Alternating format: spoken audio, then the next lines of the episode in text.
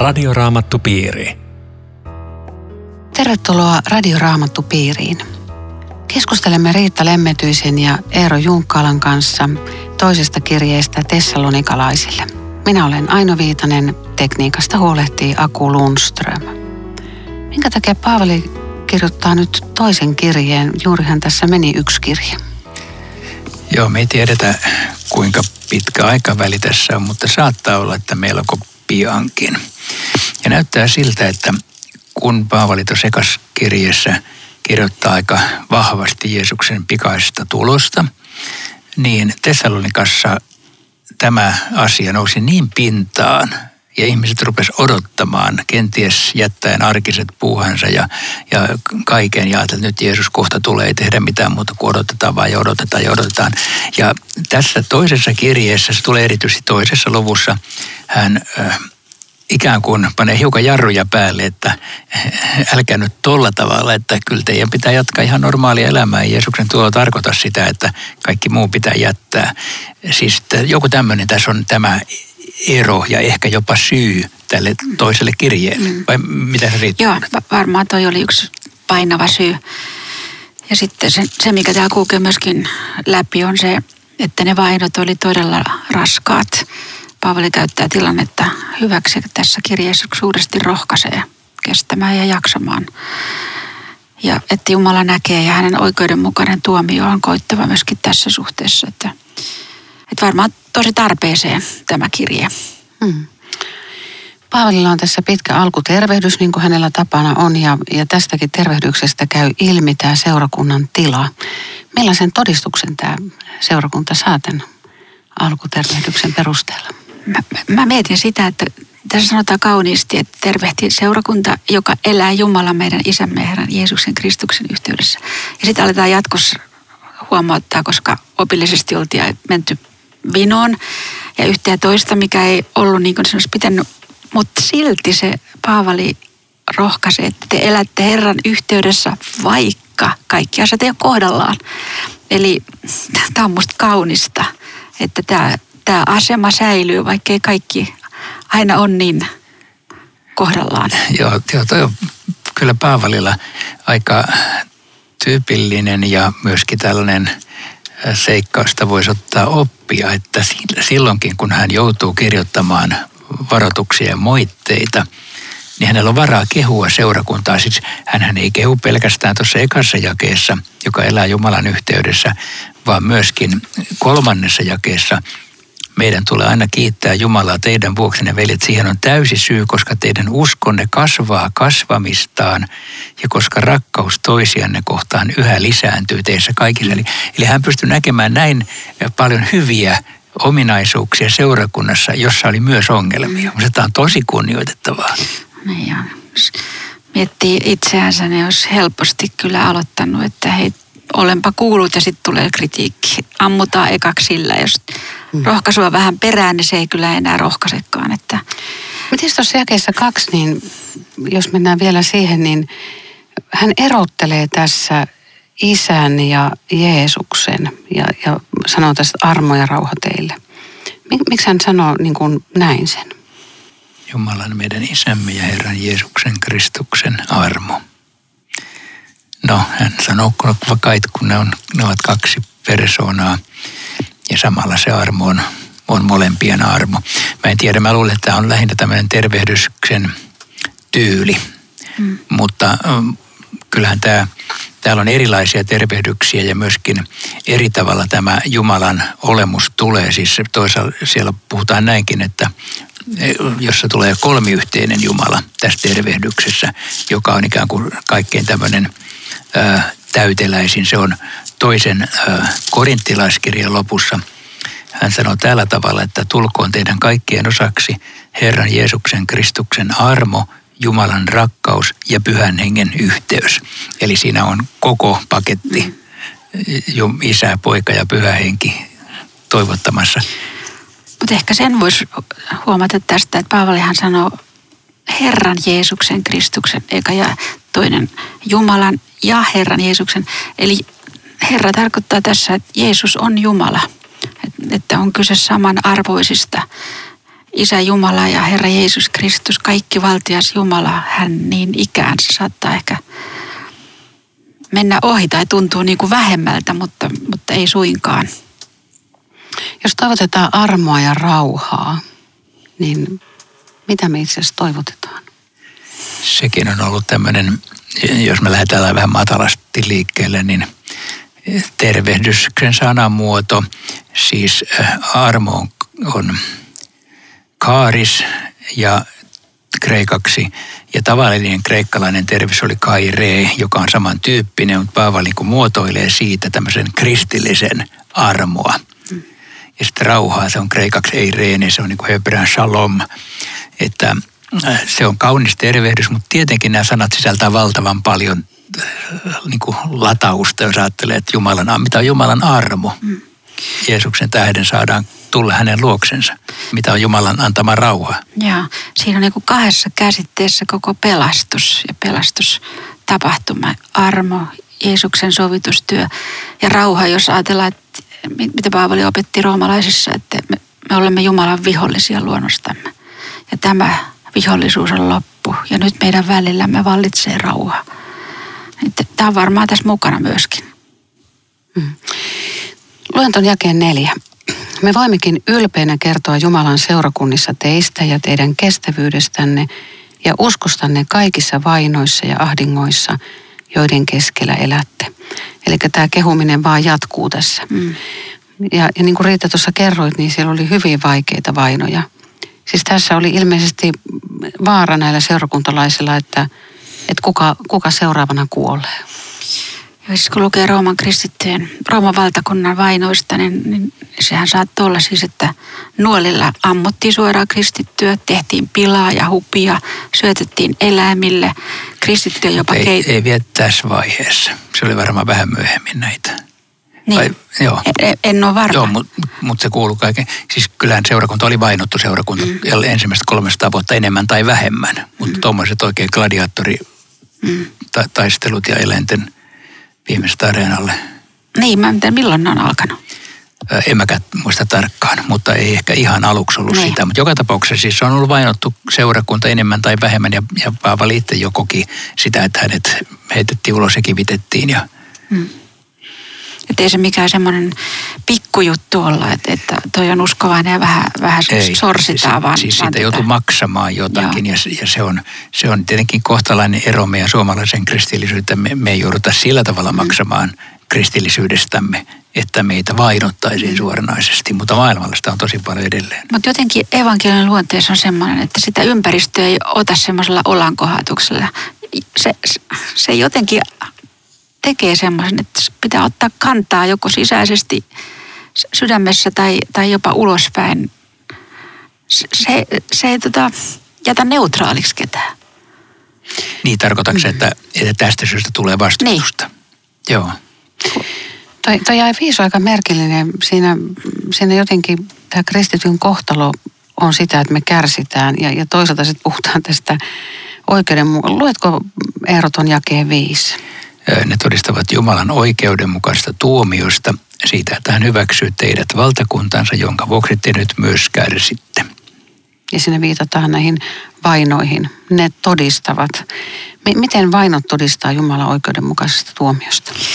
Tämä, tämä onkin vähän ristiriitainen juttu, koska luonnostaan ajattelee, että Jumalan oikeudenmukaisesta tuomiosta julistaa se, että mä vapaudun kaikesta tämmöisestä, mistä mä kärsin ihan älyttömästi tässä päivän vastoin. Eli, eli nyt on todistettu se, että maailma on ymmär, ottanut tämän todistuksen vastaan, ovat kuulleet totuuden, eivätkä sitä kestä, ja te joudutte sen nahoissanne kärsimään. Voisiko siinä olla jotain Niin, että siis Jumala on oikeudenmukainen, että ne, jotka meitä vainoavat, saavat tuomionsa. Eli, eli Jumala ei anna pahan. Mutta se tulee vasta jakeessa kuusi teidän kristittyjen ahdistajat joutuu itse ahdinkoon, mutta tässä juuri päinvastoin niin kuin Riitta sanoi. Niin, että ne todistavat. Niin, ne todistaa mainit. siitä, että, että me ollaan, ollaanko ikään kuin arvollisia kärsimään Jeesuksen mm. nimen tähden. Voisiko niin sanoa? Vai miten sä näet, Riitta, ton jakeen? Niin siis tämä vaino oli tavallaan niin kuin kristitylle semmoinen viesti, että minä olen Jumalan kansanväkeä ja tässä maailmassa se on vainottu ja tähän vainottuun kansaan kuulun. Joo, okei, okay, hyväksytään ajatus, mutta, mutta mulle tulee tämmöinen vastakkainen ajatus mieleen, että joskus, joskushan uskovaiset sen takia, että ne käyttäytyy vähän huonosti, mm, niin yeah. pitää itsensä toisten vainoamina ja kokee, että se on, se on tällaista Jeesuksen nimen takia tulevaa vainoa, vaikka on sitten oman, oman äkki, äk, äk, äkkivääryytensä syytä, mutta on nyt hassu linkki, koska tästä, tästä Tässä on henki puhuta, kyseessä. Niin, tästä mm. ei puhuta siitä asiasta ollenkaan. Mutta jos voisin vielä palata ja keseen kolme sen verran, että, että siis siinä on taas pantu tätä ikään kuin tavoitetta meille – että kaiken tämän keskellä usko kasvaa, rakkaus lisääntyy. Että, että siihen suuntaan meidän pitäisi niin kuin kristillisyyttämme ö, suunnata, vaikka me sitä uskon kasvua ei pystytä itse mittaamaan, että kuinka kasvanut kristitty minä olenkaan ja olenko tänään kasvaneempi kuin eilen. En mä pysty sitä mittaamaan. Mutta silti on tavoite koko ajan, että, että mun usko kasvaisi, mun rakkaus lisääntyisi, että mä muistaisin, että nämä on ne asiat, jotka on, on uskossa olennaisia. Ja jotenkin tästä käy ilmi se, että se usko kasvaa nimenomaan näissä vaikeuksissa, näiden taakkojen alla. Kun taas meille on helpompaa ajatella, että jotkut hienot hengelliset kokemukset, mun usko kasvaa. Joo, se mutta, taas... mutta sanoisin, okei se on jälleen hyväksyn ton. mutta kun mulla ei ole mitään vainoja, mun usko ei siis kasvanut. Ei mua vainottu. Ei sinua vainottu, mutta taakat on varmaan toisen nimisiä. okei. Okay. Joo. Niin, mutta sulla oli joku toinen pointti tähän. Ei, kun että vaan, että jos näin, että uskossa kasvaminen ei edellytä vainoja, ei, mutta vainojen keskellä voi usko kasvaa, niin. eikä näin juuri. Sen sijaan, että sen Joo. menettäisiin kokonaan, kun niin, minua vainotaankin. Joo. Sitä paitsi jos ajattelee maailmalla ja kristikuntaa, niin esimerkiksi Kiinassa kirkkokasvo lähti suureen kasvuun vainojen aikana. Mm. Nimenomaan vainojen aikana. Että tämä on ollut kyllä kristikunnan kokemus. Mm. Mutta eihän kaikki ole vainottuja. Ja sitten kuitenkin ne kasvaa. Voisiko ajatella, että, no, tätä mä yritin just että, että elämän historian kautta ja elämän kohtaloiden kautta ja se, miten sen ihmisen arkielämä, kuinka Jumala antaa sen muotoutua, niin ne tapahtumat, jotka sitä henkilöä kohtaa, niin niiden kautta Jumala kasvattaa häntä. Mm. Monta kertaa niin semmoiset todelliset läksyt elämässä oppii jotenkin vähän niin kuin kantapään kautta että ihan helpolla niitä ei, niitä ei heitellä. Ja usko on semmoinen, että se, se todella se ei säily jossakin pimennossa, vaan se pyrkii, se näkyy jollain lailla. Vähän niin kuin yskä. Tota, jos on yskä, niin sitä on vaikea tukkia. Muuten tämä on kaunis ja että tolle seurakunnalle ja Jumala on oikeudenmukainen. Hän antaa teidän ahdistaa ja joutua ahdinkoon. Että kun meitä varoitettiin, että ei saa kostaa paha pahalla, niin tästä tulee sitten se näkökulma, että Jumalan mm. oikeudenmukainen olemus hoitaa kaiken vääryyden ja antaa sille palkan. Ja kyllähän tämä jäi seitsemänkin, että, että ahdistetut niin teidät kuin meidätkin. Hän päästää siitä, kun Herra Jeesus väkevien enkeleittensä kanssa ilmestyy taivaasta. Mm. Tulen lieskojen keskellä ja rankaisee niitä, jotka eivät tunne Jumalaa, eivätkä suostu olemaan kuuliaisia Herramme Jeesuksen evankeliumille. Minkä takia niin Jumalaan ja Jumalan kuviin liitetään nämä tulelieskat? Muuten voiko mä kommentoida vielä, sä luit tuon seitsemännen jake. Joo. Kun tota, kommunismin aikana moni kristitty joutui totisesti myöskin luille. Ja, ja kerrotaan yhdestä piispasta, joka joutui ammotuksi uskonsa vuoksi, joka eli tästä Jumalan oikeudenmukaisuudesta, niin, niin ne ampujat sanoi sille piispalle, että no kumpi tässä nyt voittaa – teidän herranne Jeesus vai me? Pyssy tuossa. Niin piispa sanoi, että nyt voitatte te, sitten voittaa Herra Jeesus.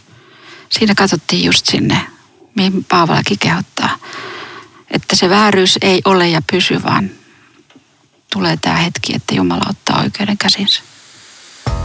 Tämä on Radioraamattu Piiri. Ohjelman tarjoaa Suomen raamattuopisto www.radioraamattupiiri.fi. Jatkamme keskustelua Riitta Lemmetyisen Eero Junkkalan kanssa. Minä olen Aino Viitanen.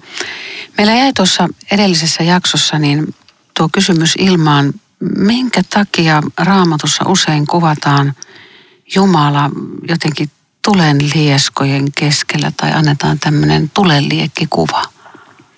Joo, ne kuvat, joissa Jumalan ilmestyminen on, on poikkeuksellisella tavalla läsnä, niin ne on usein sellaisia kuvia, joissa on joko niin kuin valtava kirkkaus tai ukkosen jyrinä tai, tai tulen lieskat tai jotain tällaista, joka on, joka on poikkeuksellista ja silmiinpistävää, puhuttelevaa, mutta kyllä ne aina on kuvakieltä. Mm. Että ei se tarkoita, että sieltä tulee tulipalloja saman tien niskaan, kun, kun Jeesus tulee, vaan että se, se on kuvakieltä. Se on, siinä joudutaan käyttämään sanoja, jotka on asioista, joille ei ole sanoja. Mm. Ja sen takia on tämmöistä kuvakieltä aina näissä erityisissä Jumalan ilmestymissä. Mutta eikö se ollut todellinen se Mooseksen kokemus?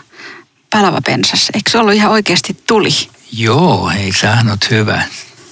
Siinä, siinä tota, varmaan nimenomaan oli, niin. mutta kaikki nämä muut ei, niin. ei olekaan. Ja, ja siinä ei savusi. Et joo, joo, että kyllä, joo. Jumalan tuomio totta, jotenkin. Että, että Jumalan läsnäolo on sisältynyt varmaan ihan, ihan konkreettistikin. Niin. Mutta kun sanotaan, että, että, että te, Jumala on kuluttava tuli, mm. niin, niin tuleeko siinä, kun tässä jatkuu, nyt kohta puhutaan tästä rangaistuksesta, niin, niin viittaako tämä tuli siihen, siihen kuluttavuuteen ja siihen, siihen, että tuomio on tulossa? Kyllä se varmaan enemmän kuvasta Jumalan pyhyyttä ja tuomioita just tämä. Joo, tuli, tää, tuli niin. polttaa niin kuin väärän ja roskan ja kuonan. Ja kyllä siinä tämmöinen, tämmöinen äh, motiivi on tässä tulee. Siinä, mutta Jeesus oli niiden miet- siellä pätsissä, tulisessa pätsissä, Jeesus oli siellä, niin hiuskarvakaan ei palannut. Niin, Et, se oli se toinen. Niin, toinen mutta, mutta tämähän on hyvin, hyvin vakavaa, minkä jo luititte, jotka eivät tunne Jumalaa eivätkä suostu olemaan kuuliaisia Herramme Jeesuksen evankeliumille. Eli tämä on nyt se ratkaiseva asia, että miten meille käy kerran, kun Herran päivä koittaa. Et, et vastasimmeko sinne sille kutsulle kyllä vai mitä me sille teimme? Niin, tässä on siis kaksi erilaista määrättä. Eivät tunne Jumalaa, eivätkä ole kuuliaisia evankeliumille. Tämä voisi varmaan lukea niin, että – Jumalanhan moni ihminen kuvittelee tuntevansa sillä tavalla, että uskonhan minä, että Jumala on olemassa ja että Jumala on luonut maailman. Siis tällainen yleisuskonnollinen usko on aika monella. Mutta jos Jeesuksen evankeliumi ei ole kohdannut, niin tarkoittaa, että sä et kuitenkaan tunne Jumalaa. Eli vasta, vasta Jeesuksen kautta Jumala tunnetaan, vaikka Jumalasta jotain tiedettäisiin ilman Jeesusta. Tässä, tässä on evankeliumia tarjottu, mutta eivät suostu ottamaan sitä vastaan. Ja, ja heihin kohdistuu tämä tässä, Jumalan Tässä kyllä herää semmoinen, semmoinen kysymys, että onko kaikille tarjottu. Siis mä, enkä mä nyt ajattele siis niitä, jotka koskaan kuullut, mutta että mä välillä Suomessa mietin, että joku ihminen vilpittömästi väittää, että ei hän ole niin kuin koskaan kohdannut tavallaan Jumalan kutsua. Mitä sanot tuommoisen?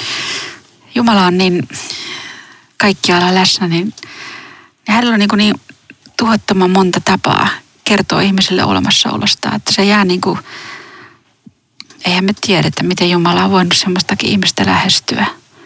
Ja, niin, ja aika, aika sokko pitää olla, jos Suomessa ei, ei koskaan Jeesuksesta kuule mitään. Niin ja olisiko se sitten kumminkin näin, että se ei ole ihmisestä itsestään, vaan, vaan Jumala antaa sen etsikkoajan. Mm. Vanhat kristityt sanoo, että, että ihmisen elämässä on kaksi tai kolme etsikkoaikaa ja, ja, ja silloin erityisellä tavalla Jumala puhuttelee ihmistä ja sitten ihminen sanoo, että kiitos, kiitos tai niin, kiitos ei. Että se, joka sanoo, että hän, hän ei ole koskaan tätä kuullut, niin siinä on kai, kai ne kaksi vaihtoehtoa. Toinen, että hän ei ole vain kyennyt kuulemaan, vaikka se kutsu on ollut voimassa. Mm tai sitten kenties niin, että se vielä tulee. Niin. Niin, kyllä, kyllä. Mutta tässä sanotaan todella, että, että Jumala rankaisee. Ja tässä jakeessa yhdeksän mä luen nyt sen, niin kerrotaan mikä se on. Heidän rangaistuksenaan on ikuinen kadotus, ero Herrasta ja hänen voimansa kirkkaudesta – ja jae kymmenen, kun hän tuona päivänä saapuu ottamaan vastaan pyhiensä kunnioituksen ja kaikkien uskovien ylistyksen. olettehan tekin niitä, jotka ovat uskoneet meidän todistuksemme. Siis tämäkin on aivan mahtavaa, että, mm. että kun Herra tulee, niin hän vastaanottaa kristittyjen kunnioituksen ja ylistyksen. Kun pelastaja tulee, niin mm. häntä ylistetään ja kiitetään ihan huipputilanne. Ja hän on kiitollinen siitä, että hän saa osakseen tällaisen. Kyllä. Mutta sitten tämä, tämä jae yhdeksän, niin mä en tiedä puhutaanko seurakunnissa. Tietenkin meillä on tuomio sunnuntai, mutta, mutta noin yleisesti puhutaanko tarpeeksi tästä ikuisesta kadotuksesta ja millä tavalla siitä puhutaan ja, ja, ja mitä on tämä ero Herrasta ja hänen voimansa kirkkaudesta? Tämä tämä on kauhean niin kuin hiljentävä jae. Mitä tarkoittaa ero Herrasta? Siis, siis, että Jumala ei ole millään tavalla enää läsnä siinä ulotilassa. Ei kauneutta, ei hyvyyttä, ei rakkautta, ei ystävällisyyttä, ei mitään, vaan se kaikesta vastakohtaa. Pahuutta ja ilkeyttä ja tätä on niin kuin ihan mahdoton kuvitella, mutta ei mitään mistä iloita. Hmm. Ja tälle ei ole loppua.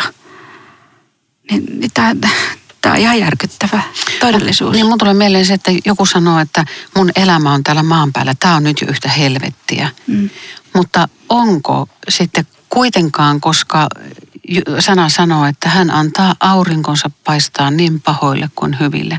Hän pitää meidän elämän voimassa, hän antaa jokapäiväisen leivän, hän antaa työtä, lähimmäisiä niillekin, jotka kieltää hänen nimensä. Jumala pitää huolen niistäkin, jotka kieltää hänet.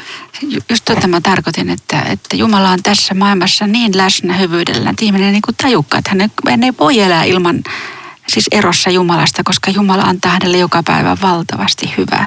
Ja sitten kun tämä käsi vetäytyy kerran pois, siis sitä ei pysty kuvittelemaan, mutta pysähtyy voi. Haluuks mä tätä? Meidän julistuksessa varmaan aika ohuesti on tämä tosiasia läsnä, että on olemassa ikuinen kadotus. Mm. En, en mä ainakaan sitä usein puhu. Vaikka no, men sano, että pitäisi, ehkä ei usein pitäisi, mutta joskus. Mm. Siis sillä tavalla, tai niin, että mun julistuksestani, vaikka en sitä vartavasten sanoisi, että kävisi ilmi se, että Jeesuksen seuraaminen merkitsee sitä, että ollaan ikuisesti taivaassa perillä. Ja jos ei seurata, niin siitä seuraa ikuinen mm. kadotus. Se on, se on kyllä semmoinen äh, syvä tosiasia, joka luulakseni takavuosikymmeninä vielä kirkoissa kuului ja joka oli ihmisten tietoisuudessa jollain tavalla, että tämä usko olisi tärkeä asia, ettei näin käy, mutta Joo. nyt se on ehkä melko siis, lailla hukassa. Siis tuomiosunnuntaina on, on aina se teksti Matteus 25. Ja, ja se päättyy semmoisen jakeeseen, että musta se on niinku yksi dramaattisimpia, kun mä kuvittelen sen, miten se, miten se evankeliumin kohta päättyy. Ja niin he lähtevät toiset iankaikkiseen rangaistukseen, mutta vanhurskaat iankaikkiseen elämään. Mitä tämä joskus tarkoittaa? Niin he lähtevät.